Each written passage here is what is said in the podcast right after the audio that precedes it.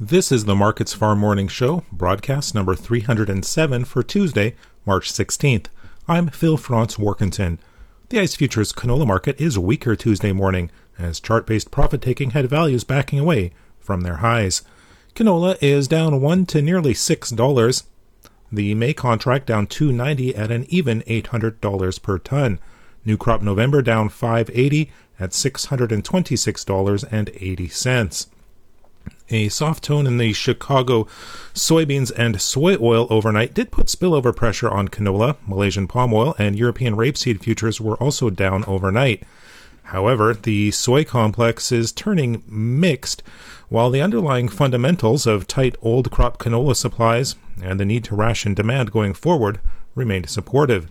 The Canadian dollar is holding steady in early activity, providing little direction. In the U.S., Soybeans are turning mixed while wheat is lower and corn a bit higher. Soybeans trading to both sides have unchanged. The May contract up a penny now at 14.21 per bushel. Monthly U.S. crush data released yesterday showed only 155 million bushels of soybeans were crushed in the country in February. That came in well below expectations and marked the smallest crush in nearly a year and a half with the cold snap during the month likely behind that drop.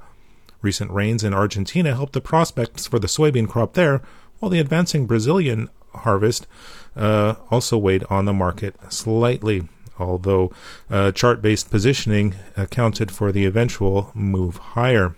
Corn, it's uh, also bouncing around unchanged today with the bias higher. May up 2 cents at 5.52 per bushel.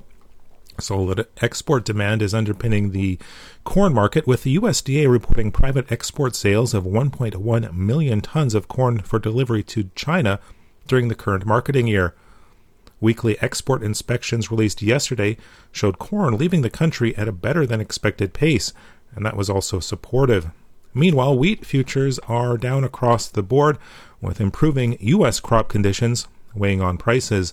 Minneapolis spring wheat down 5 cents in the May contract at 6.34 per bushel.